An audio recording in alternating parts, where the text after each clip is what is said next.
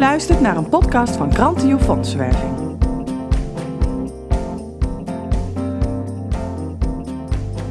Misschien ken je dit wel. Je hebt bezoekers op je website. Je hebt volgers op je verschillende social media kanalen.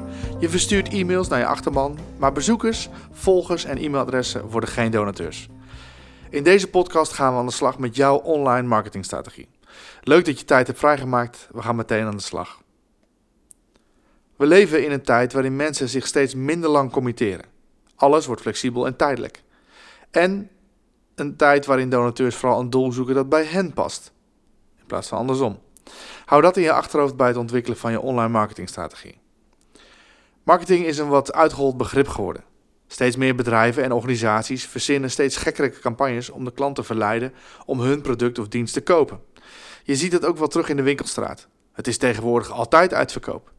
Gevolg hiervan is dat bedrijven elkaar kapot concurreren en dat er inmiddels heel wat winkelpanden leeg staan. De Universiteit van Leiden hanteert de volgende definitie voor marketing: het geheel van activiteiten die erop gericht zijn transacties tot stand te brengen of te bevorderen. Je kunt dan denken aan naamsbekendheid, identificatie en stimulerende campagnes. Maar meestal vindt het plaats in de vorm van reclames. Zo kan het pas echt kerst worden wanneer de Coca-Cola-truc door de sneeuw rijdt op weg naar de kerstman. En je kan elke klus in huis aan met spullen van Hornbach. En zo kunnen we nog wel even doorgaan met hoe marketing wordt ingezet om mensen over de streep te trekken. Het merk of het product doet een belofte. Of ze dat ook altijd waarmaken is maar zeer de vraag, maar toch.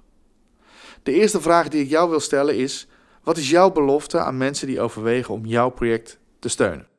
Er zijn in deze tijd steeds minder zuilen of groepen waar mensen zich aan conformeren. Het draait uiteindelijk om het individu. Wees je ook daarvan bewust wanneer je via online marketing op zoek gaat naar nieuwe betrokkenheid. Je kunt je niet meer richten op groepen mensen zoals de PvdA-stemmer, de Ajax-supporter, de Citroën-rijder of de vegetariër. Omdat binnen deze stereotypen een grote diversiteit is ontstaan. Kijk alleen al naar het aantal afsplitsingen in de politieke partij en de grote verdeeldheid binnen de partijen. Dat geldt zeer waarschijnlijk ook voor jouw achterban.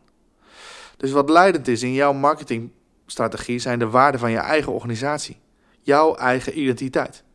Je missie, visie en strategie zijn gebaseerd op wie je bent, wat je wilt bereiken en hoe je dat wilt bereiken. En dat beschrijft de identiteit van je organisatie. Wanneer je dat centraal stelt in je marketing en communicatie, ga je zien dat er mensen met verschillende achtergronden zich aangetrokken voelen tot jouw organisatie. En ik denk dat je nog zou schrikken van de diversiteit in het stemgedrag van jouw achterban. De identiteit van jouw achterban is dus leidend in je marketing en communicatie. Dat moet je niet verwarren met klantgerichte communicatie. Veel mensen halen deze begrippen door elkaar heen. De manier waarop je communiceert moet aansluiten bij de beleefwereld van de doelgroep. De inhoud van je communicatie sluit aan bij je identiteit. Al kan je best experimenteren met hoe je die inhoud dan vervolgens aanbiedt. Om tot een goede online marketingstrategie te komen is het zaak om eerst in beeld te hebben via welke kanalen je communiceert. Je kunt hierbij denken aan je website, e-mails, social media, evenementen, offline communicatie, digitale banners. En de tweede tip die ik eigenlijk aan je wil geven is: zet alle kanalen die je gebruikt dus even op een grote flap en ga met elkaar bepalen wat de samenhang is tussen die kanalen. Stel dat je elke maand via e-mail communiceert met je achterban. Dan kan je eenvoudig links opnemen naar een gerichte pagina op je website. Als men op die link klikt, dan ziet men aanvullende informatie over wat er in een van de items stond van je e-mail. Door te werken met specifieke links kan je eenvoudig meten hoeveel mensen jouw e-mails lezen. Mensen die op de link klikken hebben interesse om verder te lezen. Zorg ervoor dat je e-mail voldoende informatie bevat om die interesse te wekken om door te lezen. Daardoor klikken mensen op de link en komen ze op jouw website terecht. Daar heb je meer ruimte om informatie te delen, bijvoorbeeld in de vorm van een infographic of een filmpje van 1 of 2 minuten.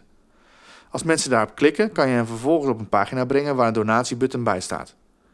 Bijvoorbeeld met de tekst: Wil jij ons helpen om dit en dat te realiseren? Dat kan heel eenvoudig. Klik hier en doe alvast mee. Bedankt. Je merkt het misschien al, ik noem e-mails geen digitale nieuwsbrief. En dat heeft een reden.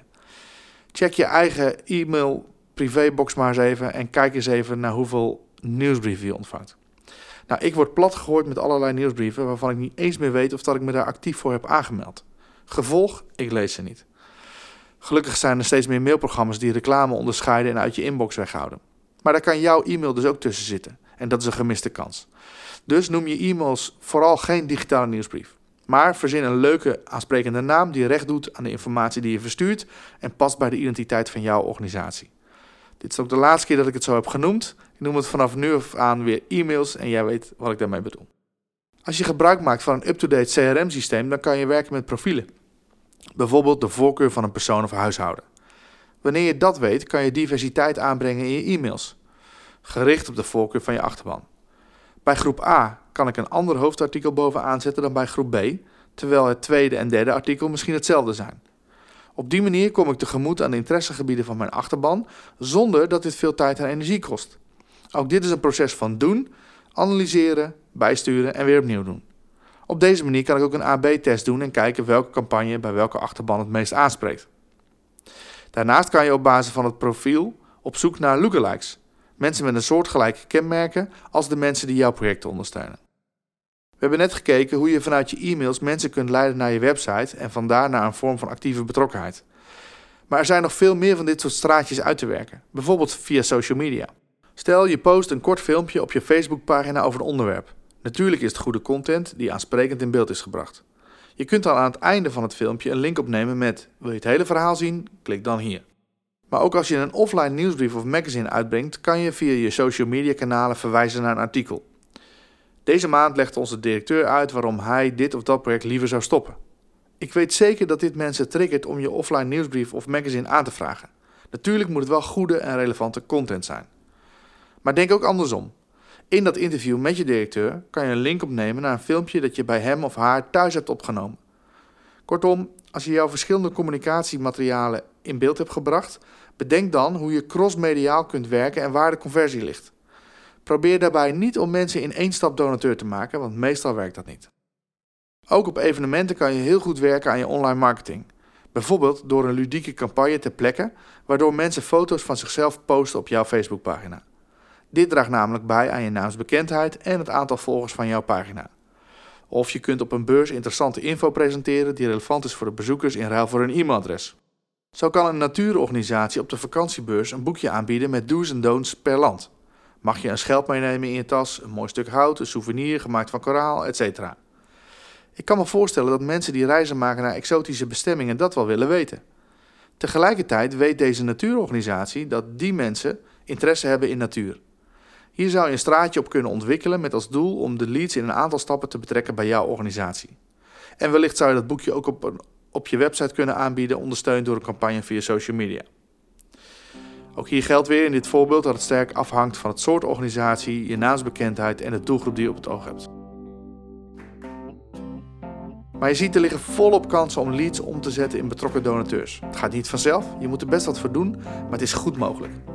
Ik wens je heel veel succes bij het uitwerken van je online marketingstrategie. En mocht je nog vragen hebben, dan kan je mij gerust bereiken via fondsenwerving.grantiu.nl Bedankt voor het luisteren naar deze podcast.